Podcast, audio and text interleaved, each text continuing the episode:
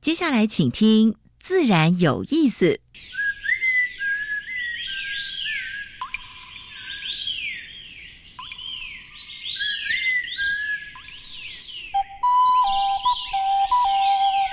大自然是最能启发人心、最迷人的教室。透过鸟语、虫鸣，顺着山峰、水流，教给我们自然万物的盎然趣味与生命智慧。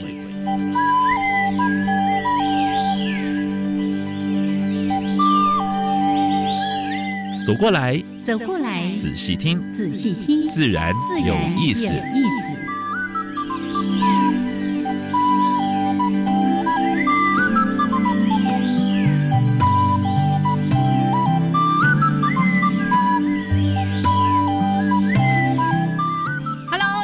听众朋友们大家好，欢迎收听教育电台，自然有意思。我是杨平视，我是燕子。Hello，杨老师。春天到了哈，这个天气忽冷忽热。所以大家早晚的话还是要加衣服哈，这是洋葱式的穿法，对不对？就是要有准备就对了，对对对对对啊，是。好，这个大家的健康呢，都是杨老师跟燕子非常非常关注的一件事情。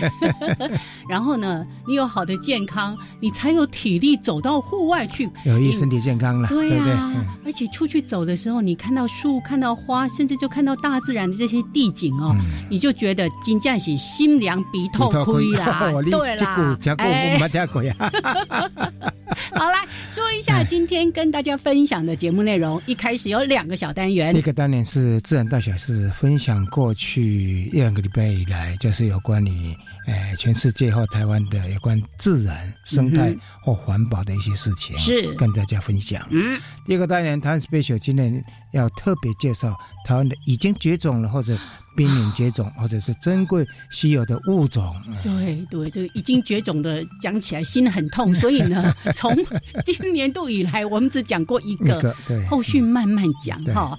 那今天呢，讲一个哦，也是非常珍贵稀有的动物，嗯，而且我们还特别找了一个人来赞助我们哦，这方面的专家，对，他在日本念这个主题的，是我 从认识他之后就一直觉得他是个非常可爱的人，也是一个有怪癖的人。东东哈，哎，大家所熟悉的哎，青蛙巫婆，为什么？我说她是很长得很漂亮，她怎么会取这个名字哈？所以我才说她有怪癖嘛。人家青蛙王子啦，青蛙公主，她偏偏要叫自己青蛙巫婆。好，待会儿呢，在主题时间，我们就要请我们的东东跟大家好好的分享。另外单元里面的这个要来挺我们的人，也就是我们的东东。待会儿呢，再把东东给邀请到节目当中，先加入第一个。小单元，自然大小事，风声、雨声、鸟鸣声，声声入耳。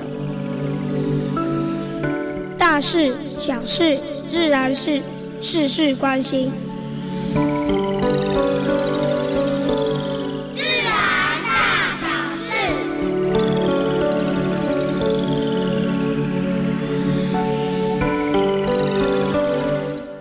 曾经看过砗磲贝嘛，蛮大的，对不对？哈，在澎湖，在澎湖，在绿岛，过。去都蛮多的，或者是东南海域，就是有人说，哎，潜水的时候最怕这个砗磲贝，万一误触了，哇，就被这个咔嚓合起来。因为那个贝壳是非常非常大的，是，但是呢，它现在的话也越来越少，嗯，所以绿岛呢，它现在打算开始做进行富裕，嗯，所以呢，澎湖那边就送他们一百颗的种贝啊，哎，所以没有想到说这么大的贝壳啊，现在因为数量越来越少啊，被采捕的蛮厉害的，真的啊，那个肉被拿来吃，然后它的贝壳被拿来做什么手环啊，做很多的装饰品等等的。对，还有呢，甚至摆在庭里面、庭院里面，因为蛮大的啊，要变成一个蛮大的一个一个一个一个一个景观一样的。那属奢华嘛？对的，所以你到东南亚几个国家去看，常常在野外，你在在庭院里面也可以看到这个砗磲贝的贝壳啊。所以现在台东的农业处在绿岛已经开始进行富裕，希望能够成功啊。观塘工业区最近在施工的时候，发现有藻礁群哈，所以这也也是在第三天然气的接收的地方，所以呢，研究团队包括呃中研院，包括东海大学，希望中友能够。稍微把地点移一下了啊！不过现在中友承诺说要要要要重启调查看看，如果真的是有危害到的话呢，他们会做修正。是，真的要谨慎啊！是是，我们到福山去的时候，常常会看到它的花讯；到植物园的时候，我们也开始看到花讯。是啊，这，这礼拜能够看到什么什么花？今日我最美。对对对对，其实呢，能够掌握到说这个礼拜或者是今天到底开什么花呢？并不是那么容易，嗯哼，也要花一二十年做调查，物货调查。我记得哦，怎么我记忆力突然拉回？这个应该有两三年前的，有一次我们访问台大的一位老师，他在提到说。台大不是每年都要办杜鹃花季吗？对张医生啊，对，非常谨慎的去评估、去了解，说今年应该会在什么时候开花，而且开的最盛。活动对 开最盛的时候，还不能够看错日期。还有呢，如果如果那个时间不太对的话呢，也要拼命浇水。金亏哦，金亏哦。所以，呃，以湖山植物园那个开花的情况来讲，它物后调查是花了二十年的功夫。是，那这边有蛮多。的研究人员，甚至外籍的这些呢研究人员都来帮忙做啊，所以二十几年来才能够建立建立出出这个说花讯到底什么时候，跟日本日本樱花一样啊，是那今年到底从什么时候开始开啊？那个必须要掌握的非常清楚，因为那跟观光业息息相关。尤其这些年呢，那个天后实在真的很多花期都乱了。对，最近不是一直听到有人在念说哦，什么樱花季，结果去呢都没樱花了，早都开完了，要不然就是还没开。最暖冬的时候最怕这个了哈。是，自己的乐色自己说。你那个美国那个洋乐色哈，它比以前是到中国嘛，现在到东南亚跟到台湾。台湾，但是呢。旧金山已经花花下重本，就是说，他大概诶做这些垃圾处理，其实要花蛮蛮多的功夫，也要花蛮多的经费，因为还在处理啊。所以，就先就先这政府的话呢，他为了解决自己的要垃圾问题的话，他自己处理。我想应该给他拍拍手了，啊对不对？自己垃圾自己处理嘛，老是运到国外去，运到第三世界国家，对不对？也是一种。一种侵环保侵略，没错，把别人当自己的那个垃圾坑，对不对？哈，嗯。欧洲殖民美洲的时候呢，曾经发生大屠杀啊，就是对当地的原住民啊造成一些屠杀。还有呢，更可怕的是把一些疾病，像天花啦，或者说这些麻疹之类带进去了，所以造成蛮多人的死亡嗯啊。嗯，那时候呢，大家估算大概五六千万人了啊。那因为这样子。所以呢，很多地方就没有开发，嗯，没有开发的话，树就重新长出来，长出来的话呢，我们就有树多的地方，温度就就会降低，没错，所以就降低了。那那时候呢，地球的温度确实有降低，科学家用非常仔细的去去去去测量，说大概降了零点一五度 C 了。嗯，但是呢，那个时候呢，已经使蛮多的美洲地区很多的地方，哎，树要重新长出来了。嗯啊，所以这个事情的话呢，当然就是说，看起来像是悲剧，但是对整个地球来说，好像又。又又又有一个回复的机会，但是这个不太好，代价太大了。对对对，嗯，二零二零年的东京奥运会啊，它的奖牌我们叫金银铜奖嘛，对不对？这些金银铜要全部从电子废物废弃物里面去萃取出来，所以这个是特色哦。所以虽然说从这边要萃取这些这些金属出来，贵重金属出来，其实也要花蛮多的。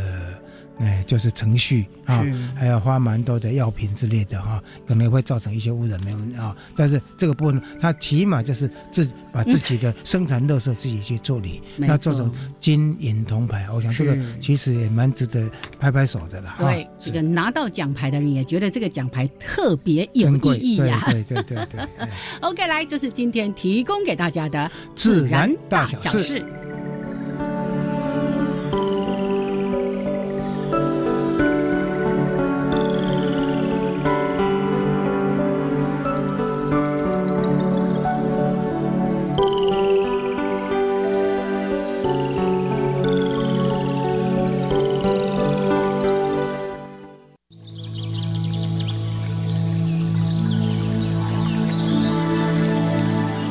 别的地方找不到，别的地方看不到，别的地方听不到。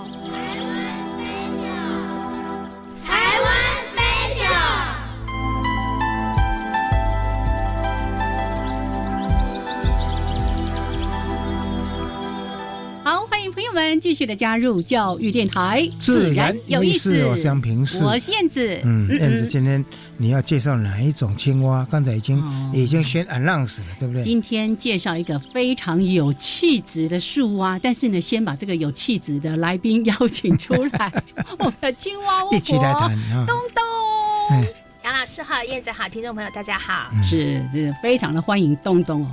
那只要有机会，我们总是希望说把东东的笑声带给大家。对对对对对对，他笑声是从来不掩饰的，虽然是淑女。有还有在口译跟主持的时候笑场，要笑笑过两分多钟，没有人救。大家可以理解为什么他叫青蛙巫婆吗？因为他的笑声叫嘿嘿嘿，他是有连续性的。好来，我们今天呢还是要用一种严肃的态度来面对，因为刚才呢提到今年度特别跟大家来分享一些啊，不要说分享，我们来说一说有关于已经绝种或者濒临绝种，还有这些珍贵稀有的物种。今天介绍这种是珍贵稀有，是虽然。好像有听过、有看过，但数量不多。我真的还没看过，我也还没在野外看过啊。所以它果然是非常珍贵稀有。这个研究 研究青蛙的东东都没看过。好，今天要讲的叫竖琴蛙。我刚才在谈说，哎，是不是长得像竖琴？哎，来看一看图片不像。东东帮我们解释一下，竖琴蛙其实是因为它的叫声像竖琴。那那种呃图鉴上的事情，我们交给燕子说。他讲的是比较好笑的，是因为像我在日本的时候，是那日本也有类似的青蛙，嗯，然后。那种在三更半夜，日本有些很奇怪的节目，在三更半夜会讲一些那种鬼故事啊，还是什么什么。是是。然后有一次他们就就是因为他们有节目是读者投书，希望他们去解解谜解什么。然后有一次就说说哪里哪里有鬼啊，因为那种晚上会听到有有人在弹琴的。他们弹的是古筝的那种琴，然后就说那边有鬼。然后让我们怎么听，就是那明明就是青蛙在讲 在讲什么。结束青蛙也差不多。是是是，这让我想起贡德式赤蛙的笑话，就是民众会打电话给消防队说，有那个狗哈被困在水沟里面，有有有有，对，还有消防队对接大家。现在是蛮多豪宅，因为豪宅都有水池，是。啊，这个蛙很容易就进来，啊，那那个声音就特别大，是是好。刚才呢，东东有提到，它叫树青蛙，是因为它的叫声像有点噔噔噔。我我真的没有在野外听过它，没有看过它。我也没有。对，那形容说呢，它的声音很像在拨弄琴弦的声音，有节奏性的，有节奏性的，是噔噔噔噔，没没有到最后那一下。命运交响曲，好。那为什么它会是一个珍贵稀有的物种？就像刚才提到说，哇，它真的很难得一见哦。那在台湾其实它的分布非常的局限，呃，目前呢，在台湾只有南投县的鱼池、莲华池一带有发现过它。嗯。所以我们可能要去那边听听看，有没有人半夜在弹琴。对啊，可是像那种珍贵稀有、分布很局限的地方，就像侏罗树啊，也是是。可是我们到了当地，要叫当地人去保护的时候，他们都会说：“啊，今天我现在给管温主睡很狂，还活拐啊，到处都有啊。”对，然后就是。说一直跟他们说，可是只有你们这里才有，他们其实不相信。大家都认为说理所当然了哈，所以理所当然的话，如果这个基地破坏掉，这个物种就不见了。是啊，是。好，那我们稍微的来了解一下它的生态习性哦。哎，它的繁殖期其实很快就到了，是在四月到八月的时候。那树青蛙呢，它通常在平常时候是分散在这个水池边的一些植物根部，在那边噔噔噔噔啊，我自己我自己演奏哦。可以听那杨义祖的那个网站，那应该有这个声音，有有他都有。然后他最近要出一本新的图鉴，他也有 Q R code，可以直接就扫了以后可以听到声音。对，对，他的青蛙学。好多好多网站的连接。好，那这个青蛙呢比较特别的是，雄蛙呢它会在水边的落叶堆里面挖洞。哎，所以不是大家想象中的哦，可能就是在水里面啊什么的，它是在落叶堆里面挖洞，然后洞里面有积水呢，雄蛙就会在那边鸣叫，然后吸引雌蛙过来过来，哎，我们一起来繁衍后代。好，那它的分布呢，其实就像刚才东东有提到说，在日本，哎，它在日本呢也有分布哦，包括像石垣岛啦、西表岛，还有台湾。那在一些比较这种山区啦，哈，这种海拔比较。低的地方，也许大家有机会。刚才说南投鱼池莲花池这个地方，曾经发现它的踪迹。好，那大家有机会也可以来听听看，半夜没睡着的时候，有没有人在弹琴、竖琴蛙，来分享给所有的朋友们。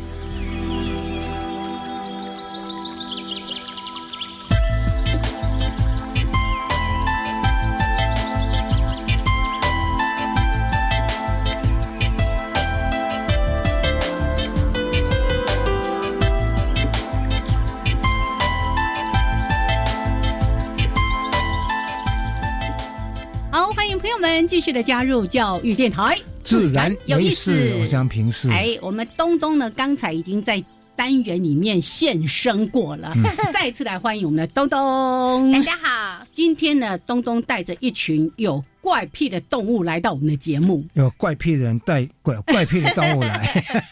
对我其实还蛮喜欢这本书的 译者简介，嗯嗯，那大家以为是我自己写的，其实不是。好，它叫做有怪癖的译者只翻译自己喜欢的书，主要翻译动物科普、屁屁跟便便。哎，对对对对对，东东最近好像也有一本那个关于便便的书，对不对？那本叫《大便调查局》，他那本书的那个编辑跟行器说，他们有觉得。说，假如他们没有让我翻译这本书的话，他可能会每天晚上都会梦到我出现。因为其实像这本有怪癖的动物也是，是。那我知道有几家出版社来比价，然后可是我不晓得到底是哪一家出版社拿到它的版权，然后我就在脸书上说，不晓得是谁 抢到这本书的版权。可是你们要是没有让我翻译这本书的话，你会收到我很深的怨念，然后编辑就 出现了，东东就会在半夜里面。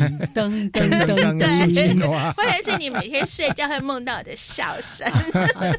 好，为什么你这么喜欢这样的书籍？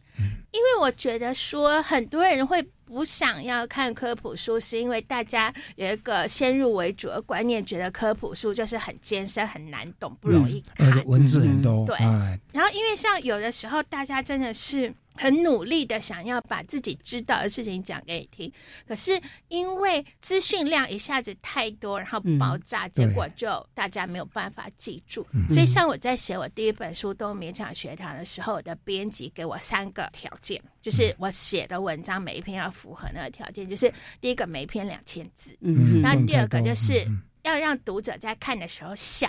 第三个就是笑完以后要记得一件动物的知识，然后这样子的话，一本书三四十篇，然后看完一本书能够记得三四十则动物的知识，其实就很多了。其实还是还是有点过量。对，可是就是我后来有发现说，两千字就大概就是大家去上厕所的时候拿的拿进去厕所，然后看完一遍出来差不多。为什么一定要跟什么便便结合在一起呢？那这个没有怪癖的动物哈，我看也不是像说科学漫画，其实是比较漫画式的一个画法。所以这个人他是漫画家，对他是一个插画家。然后呃，他平常除了插画以外，他那种电影啊、戏剧啊什么很多方面他都有在画。那只是说他自己其实，在作者后续里面，他有写写到说他。本来是其实没有在画什么跟动物有关有关的东西，只是在二零一六年的时候，他在他家附近的池塘那里就正好看到一对翠鸟在求偶，对，然后他就觉得很有？趣，然后把它画到自己的部落格上面，然后或者是推特上面，那结果就突然就受到很大的反响，他觉得那个东西很有趣，所以他就开始。就画越来越多的动物，然后画的时候他都会去查说这动物哪里很有趣。那当然书名叫做有怪癖的动物，是对人类来说他觉得他那个是一个怪癖，可是以那种动物来说，那是他在生存上面他很正常的行为。没错。所以这是一本动物行为的蛮有趣的一个漫画书。是，所以它每个标题也蛮好玩，像翠鸟那个是那个东东也把它翻得很好。嗯，翠鸟大大那伟大的爱，你能不能诠释一下它怎么伟大？就是翠鸟，它在求偶的时候，它是会去抓鱼送给。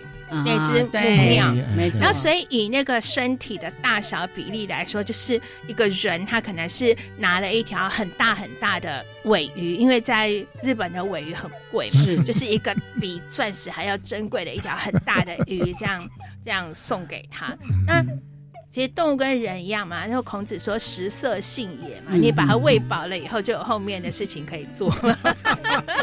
所以不同的动物的求偶行为，就像我们前面在单元里面提到说，哎，他会这个那个什么竖琴蛙，不是把那个泥洞挖好了之后呢，就在那边鸣唱，然后邀请这个他的心仪的对象过来。对，但我们的翠鸟更有礼，它还要送礼物。啊。对，其实还有蛮多种动物都会这个样子，它只是因为翠鸟又很可爱，所以你在看它很努力的就抓了鱼，然后还没有当场吃掉，还要拿去送给母鸟的时候。然后就会觉得说哇，他们好厉害。然后可是问题是说，要是有别人也拿了鱼，然后。对方比较大条，所以他可能就是去找比较大的那个，所以 所以有竞争了，会有竞争啊。所以像我学姐，她研究台湾猕猴的时候，她就说，她说自从她看了台湾猕猴的行为以后，她就可以原谅很多人类的行为，说他们就是比较没有离开猴子太久，这样。比较没有人性嘛，对，比较动物性嘛，对，比较没有受到社会的规范，比较瘦弱的也。不要是这样子，就觉得很自卑了哈。还是有机会的。有有有，因为像刚刚竖琴蛙那个，他在鸣叫，或者是像台北树啊，是在池塘旁边的洞里面挖洞睡觉。然后他们在叫的时候，母蛙是听它，因为看不到，他们是听叫声过来。可是有一些比较瘦弱的，他们可能就是在半路，然后就直接把那只拦截走，或者是当那个，因为青蛙是假交配，然后所以。当他们在假交配的时候，另外那只公蛙就会跳上来也掺一脚，嗯，所以这个蛮有趣的。对，大家都会偷偷偷的，然后从旁边这样跑进去，就每个人都有自己的求生技能就对了。所以其实当我们看或者在听到说，哎，动物的这些怪癖，这很多的怪癖都是他们求生或者是繁衍后代。很重要的一些特殊的习性，对不对？对动物来说，最重要的就是要吃饱，然后再接下来就是要把自己的遗传基因留下去，就是要繁衍后代。所以只要这两项他们能够做好的话，其他的都无所谓啊。其实这里面它有蛮多画画哈，就是它不是只画一个动作，它有蛮多的分解，分解动作，就一系列的，它到底会做哪些事情？所以这个就是表示说，这个作者非常用心。他为了画这种动物，他不是只有把那个动物样子画出来，很多漫画家就是嗯画画出个样子而已，然后就写写写，稍微写一下，没错。但是他把所有的动作，还有一些知识性的，他会把它整个弄出来。所以在看的过程中，就不会说你在读一般的科普都是文字性的，会比较艰涩啊。真的，你看他把那个翠鸟公的跟母的，它的嘴会不是母的会有擦口红吗？对，哎，他都有注意到。对啊，所以他就是很。仔细的去看，而且这本书自己是插画家，然后对动物行为还是有怕会错，所以他也有找神定。哦，很好，很好，这就是最怕的这一点哈。是，好，那我们还有很多有怪癖的动物，待会儿呢，在节目的后半段继续请东东来介绍给我们哦。thank you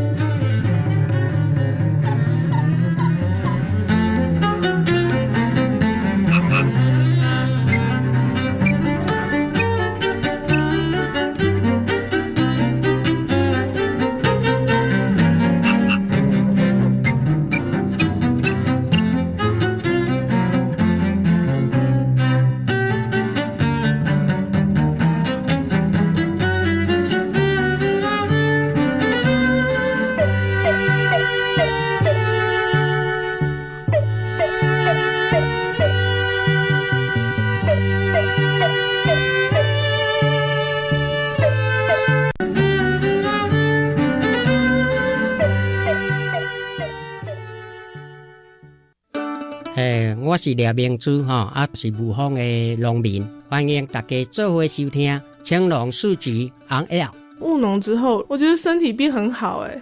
之前坐办公室的时候，我超容易生病。现在农夫他得不断的学习，才能够符合现在的需要。比方说，你要用有机栽培，那怎么栽培？把蒲门加进来，把自然农法、把环保的元素加进来，那这可不是一个。简单的养成可以做得到啊，他需要自己有计划的学习啊。我觉得农夫不容易。嗯，咱这有田的人应该是保护咱后辈咱一直代的牛心，要做拢会付。你只要无想要放弃。其实未来新的世代其实要从事的是一个有温度的行业，农业就是一个有温度的行业。每周一晚上六点，青农市集 On Air 节目，大米邀请你一起用广播把农村听回来。全民戒备，掌握疫情，二不一要，非洲猪瘟 out。不至疫区农场参观，进出牧场要管制，加强防疫安全。不非法走私或携带动物产品返回台湾，要加强检查农场动物健康情形。若发现疑似案例，尽速通报动物防疫机关。简单三步骤，防堵疫情，滴水不漏。以上广告由行政院农业委员会提供。你戴耳机是在听英语吗？是啊，我觉得随时随地都可以学英语啊。难怪你的英语那么厉害。没错，生活中任何领域都是学习英语的好时机。走出教室与课本的框架，英语不再只是课堂上的语言，而是能在生活中学习及运用。更重要的是，学会尊重与欣赏不同的文化与民族，培养国际观。以上广告，教育部提供。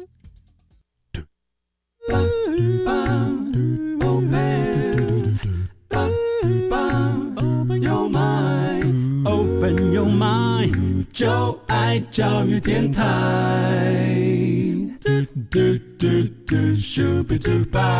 好，欢迎朋友们继续的加入教育电台，自然有意思。我是平我燕子。嗯，今天这本有怪癖的动物是 真的是。超棒的哈，还蛮有趣的哈。今天邀请的这个来宾呢，刚才我们在录音之前，以前也说过，是杨老师看着他长大的。好，我们的青蛙巫婆东东东东呢，今天跟大家来分享一本这个热腾腾的新书，有怪癖的动物，超棒的。哎，听说才出来一个月就卖了八万本了。对，在日本是他出版一个月，然后就卖了八万本。哦，那我那时候会知道这本书，是因为我看到我学弟京都大学学弟的那书。对，因为他是这本书在日本他是审查进修，然后就看一看，觉得很有趣，然后就说，然后就说哇，这本书要是能够在台湾出，一定很赞。然后东东就一直说选我，选我，对，选我，选我，不管是哪一家出版社，要不然你就不得安宁。我会天天。也很怨念的在那边，我觉得应该是翻译的那个人压力会更大。就是东东翻译的时候，也能够抓住那个精髓。精髓是的。好，刚才说到的翠鸟，我倒是很想要请东东也来分享一下这个书的封面上面有一只伯劳。是的，伯劳是在台湾以前很有名，嗯，是因为他的被。被人家拿来那个疤，变成胶疤。然后，可是在这本书里面，因为日本人不会去吃伯劳，所以讲的是伯劳的一个习性，因为他会把动物做成，他会储存食物，然后在书里面。作者也是写说，就很像串烧一样，把那个他抓到的食物，不管是虫啊，还是蟋蟀，呃，是蟋蟀或者是青蛙，或者是壁虎啊，其他的小鸟，把它串在尖尖的地方，可能是树枝上，可能是哪里的那种呃凸出来的铁丝，还是什么上面，然后它可以等一下再回来吃，所以会变成说它是。呃，有时候我们说它是厨师，可问题是说有时候伯劳会忘记，就跟那个松鼠去藏一些那蝌蚪科植物，它后来忘记，然后它就会变成再长出一棵树。那伯劳忘记的话，应该就是别人帮它吃掉了。这个储存习性哈，就是在鸟里、鸟类还有哺乳类动物里，其实也蛮多的。对，像有一些乌鸦也会，不是吗？对，哈，它会去。找这个果实，然后就放到一些树洞里面，结果放放放，有时候也会忘记。蚂蚂蚁也会搬东西，搬搬到自己忘记吃了，结果呢帮忙种子啊，对，帮他传播。然后像我有一个研究乌鸦的学弟，他说他看到最有趣的乌鸦厨食的一个是，他看到乌鸦不知道去哪里偷来一只冰棒，然后把它存起来，融掉，然后他就很想要，可是他就一直觉得很可惜，他没有看到 乌鸦回来看，发现他的冰棒只剩下一只木棍的时候的表情。希望他还有糖水可以喝。好，哎。这个红头伯劳在书里面，你有特别有一段话在提到说，日本的这个汉字是百舌，对，是说他会学其他的鸟类叫声吗？对他其实会学很会学一些动物的叫声，所以。嗯，它叫百舌鸟，所以在在书上没有说它会呃学哪一些鸟叫，可是因为它那要是能够学越多的鸟叫的话，那个功德就会越受欢迎。而且其实不只是伯劳，很多种那种民情会唱歌的鸟，那他们是只要他们能够唱的曲目越多的话，他们就会真的是是很受母鸟的欢迎，因为他们就有点像那种。在歌唱的 PK 大赛，然后功德在那边比，然后就到后来就会发现说，你能要是开始唱重复的、没有新的东西，它就会被淘汰。那这个书不光是只有鸟类的哈，还有包括水中动物水中的动物，还有昆虫啦。对，它有分陆海空，然后还有在你那种日常生活周围的，或者是有一些是比较奇怪的虫虫。然后那个虫虫就是呃，以它是比较广泛的，是。我们通常会觉得会说它是虫讨厌的虫啊，还是什么？可是它是不只是昆虫而已，它它会连一些其他不是昆虫的，或者一些奇怪的东西，像是水熊虫这种东西，然后也放在里头。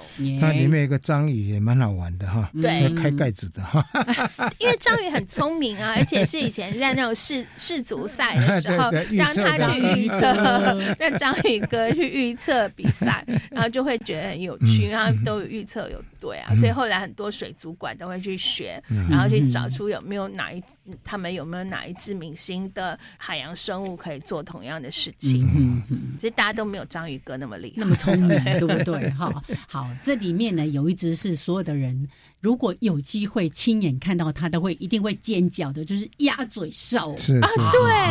哦，你上次到澳洲也没看到？没看到，但是我有朋友在别的地方看到了。是是，我只有在水族在动物园水族馆里面看到，而且因为它是标本啊，可是因为它是夜行性的，然后又很难拍照片，就只好买了一只手偶回来，满足一下。对啊，满足一下，因为它其实就很有趣，然后那手偶又做的很好，所以就可以拿那个手偶这样子去去比。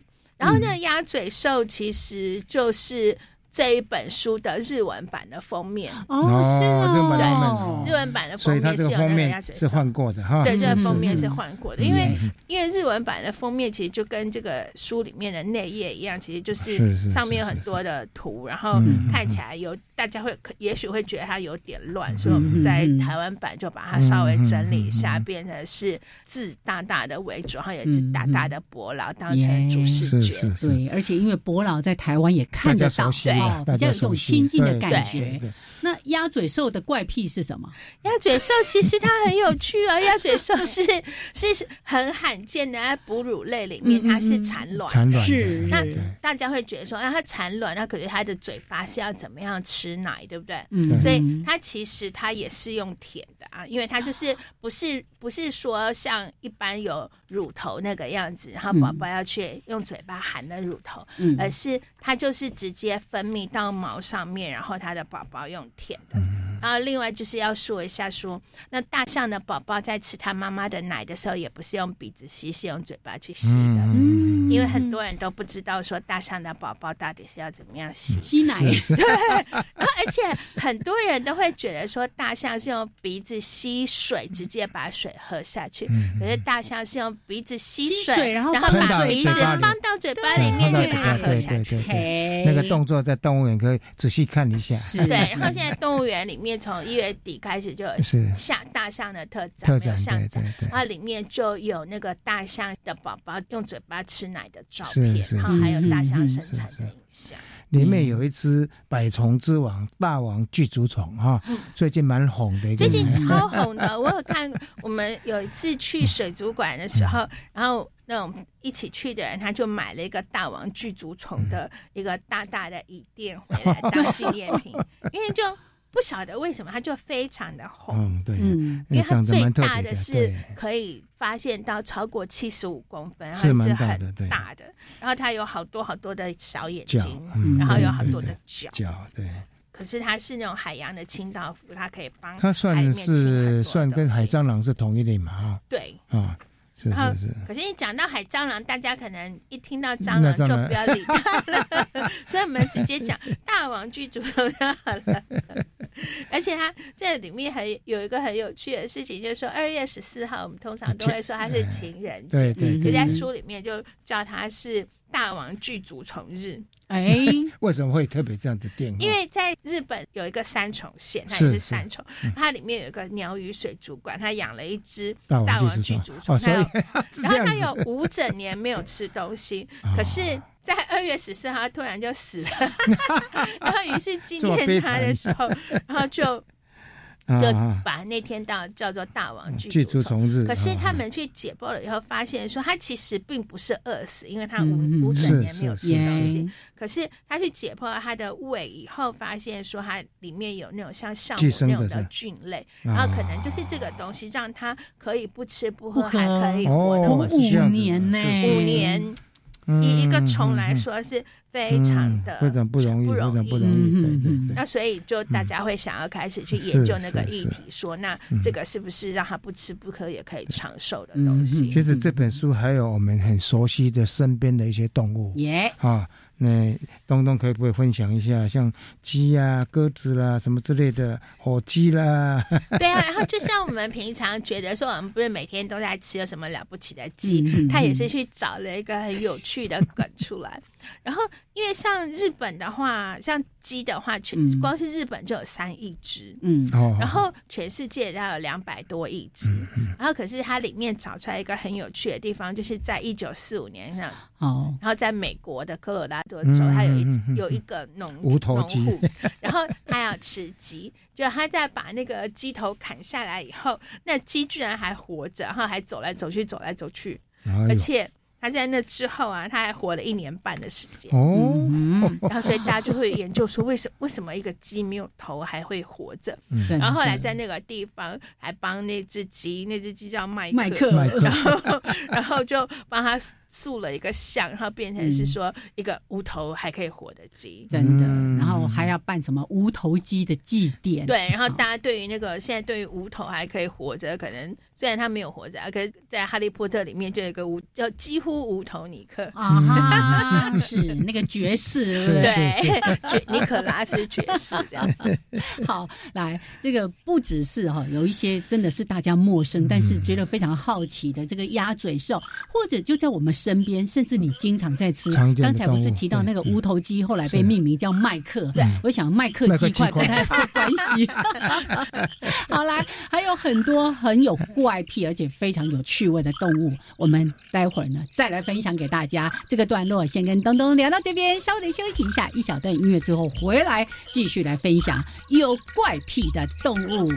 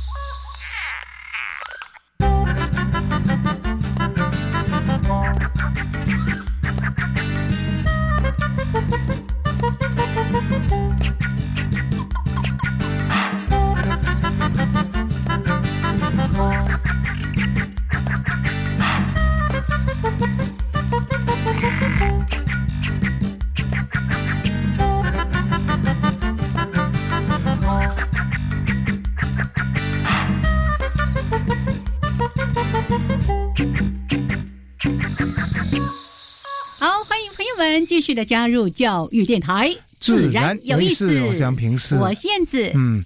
哎，这个书里面也有一个动物，我们很常见，我也蛮困扰，因为我家有一个花园啊，一开门的时候呢，因为种很多树嘛，是壁虎都有进到家里面，晚上喳喳喳喳喳啊，吵死了啊！我那个小孙女看了。又惊又喜，可是又害怕。哎呀，所以一直千方百计想要把它移出，但是呢，昨天晚上看到，哇，它拼命跑，可是还是没有抓到。哎，我想说不要把它伤害，就是把它抓到放回野外去。是你没有觉得它很厉害吗？那个倒吊在那个天花板上面，还可以行动自如。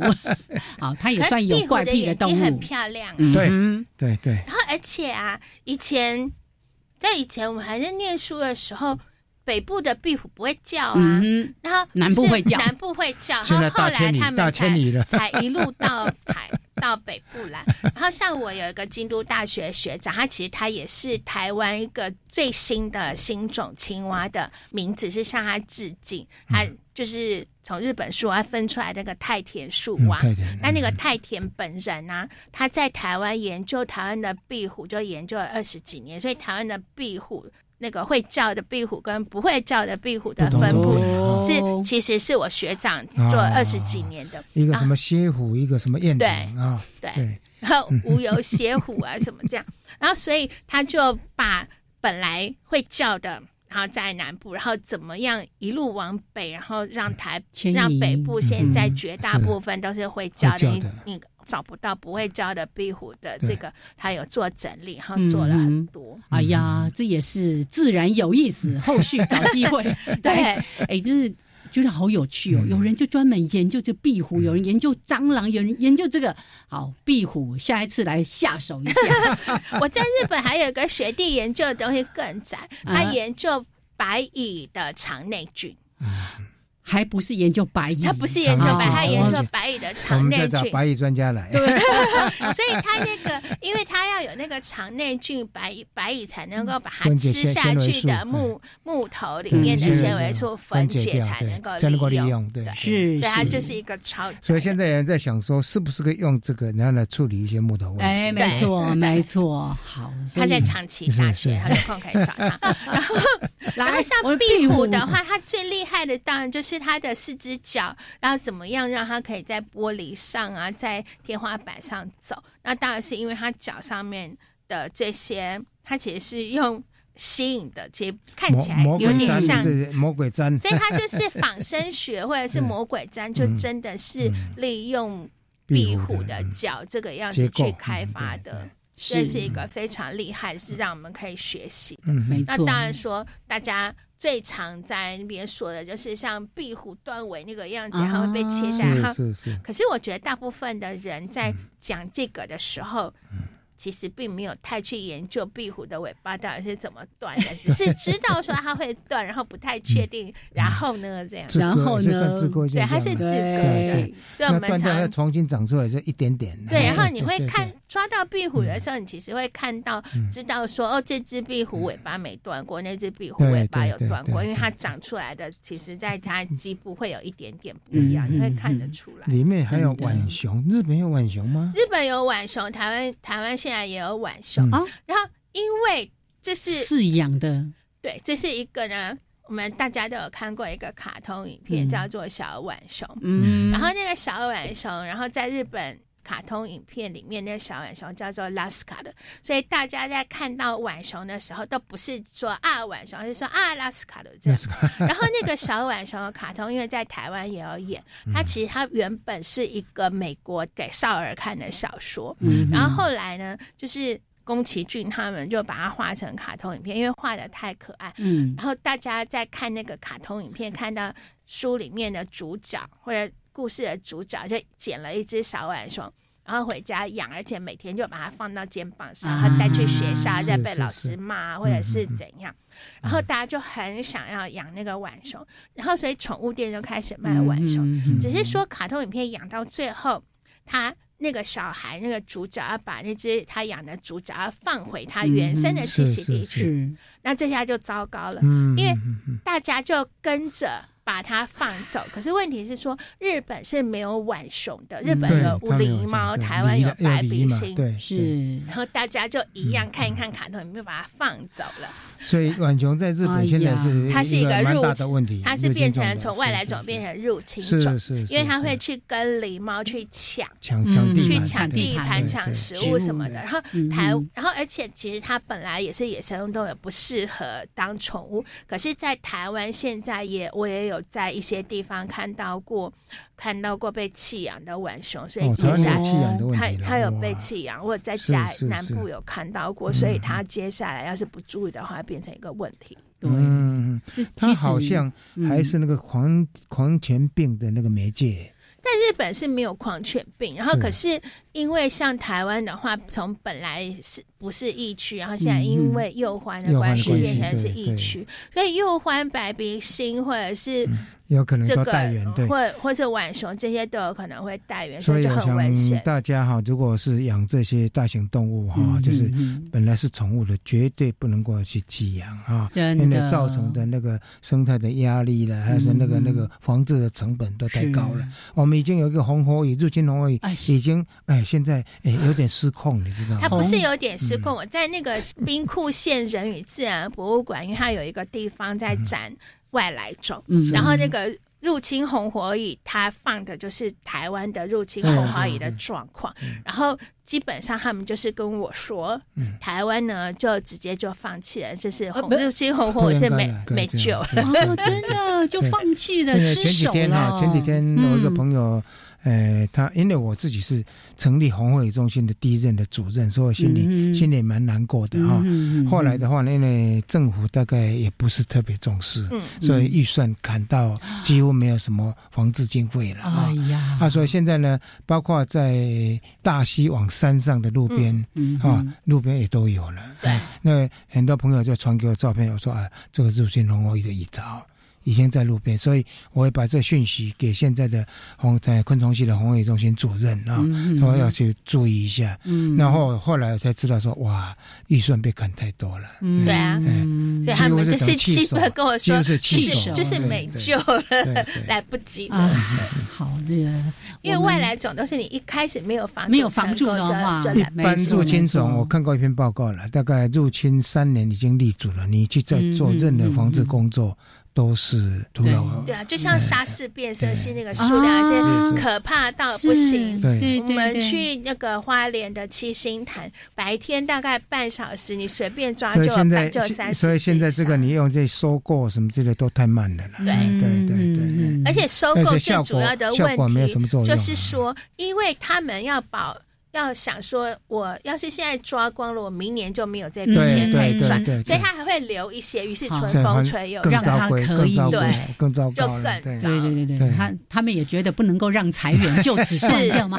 哎呀，这个观念是错的啊！对，可是人就很贪啊，没办法。所以这样的问题哦，就从浣熊我们延伸，怎么一路谈到了 从这个还是一个很严重的入侵的问题。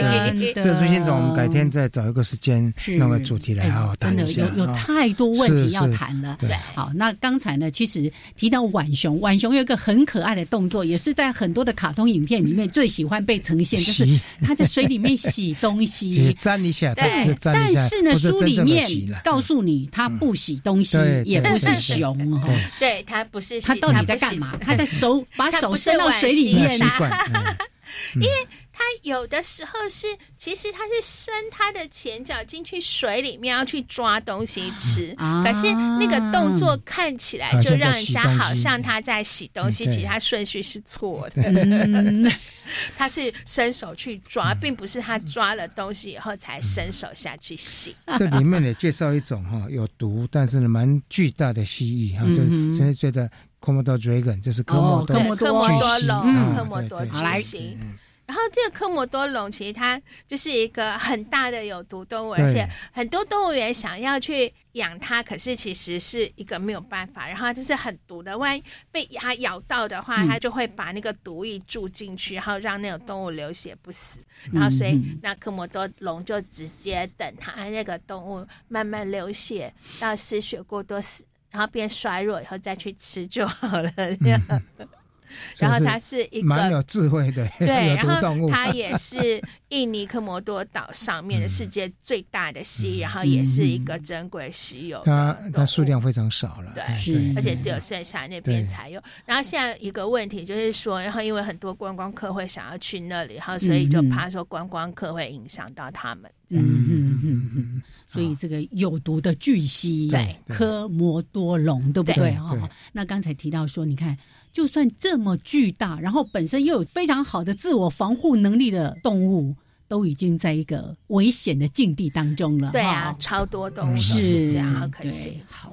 所以我们一方面来认识，从有趣的观点去看这些怪癖的动物，但是我们也从这样的一个过程了解到一些很严肃的问题，包括刚才提到的弃养的问题，有一些生物面临濒危绝种了等等的一些问题。我们从这个书，就像刚才东东一开始说的。一边看一边笑，可是，在那个笑的过程，我们也会去反省到很多的问题。好，来，今天呢，非常的感谢，我们带着笑声 介绍了 有怪癖的动物，超棒的，谢谢我们的东东，动物行为的漫画书，是的，谢谢，谢谢，也谢谢所有朋友们的收听。好，我们下礼拜见喽，拜拜，拜拜。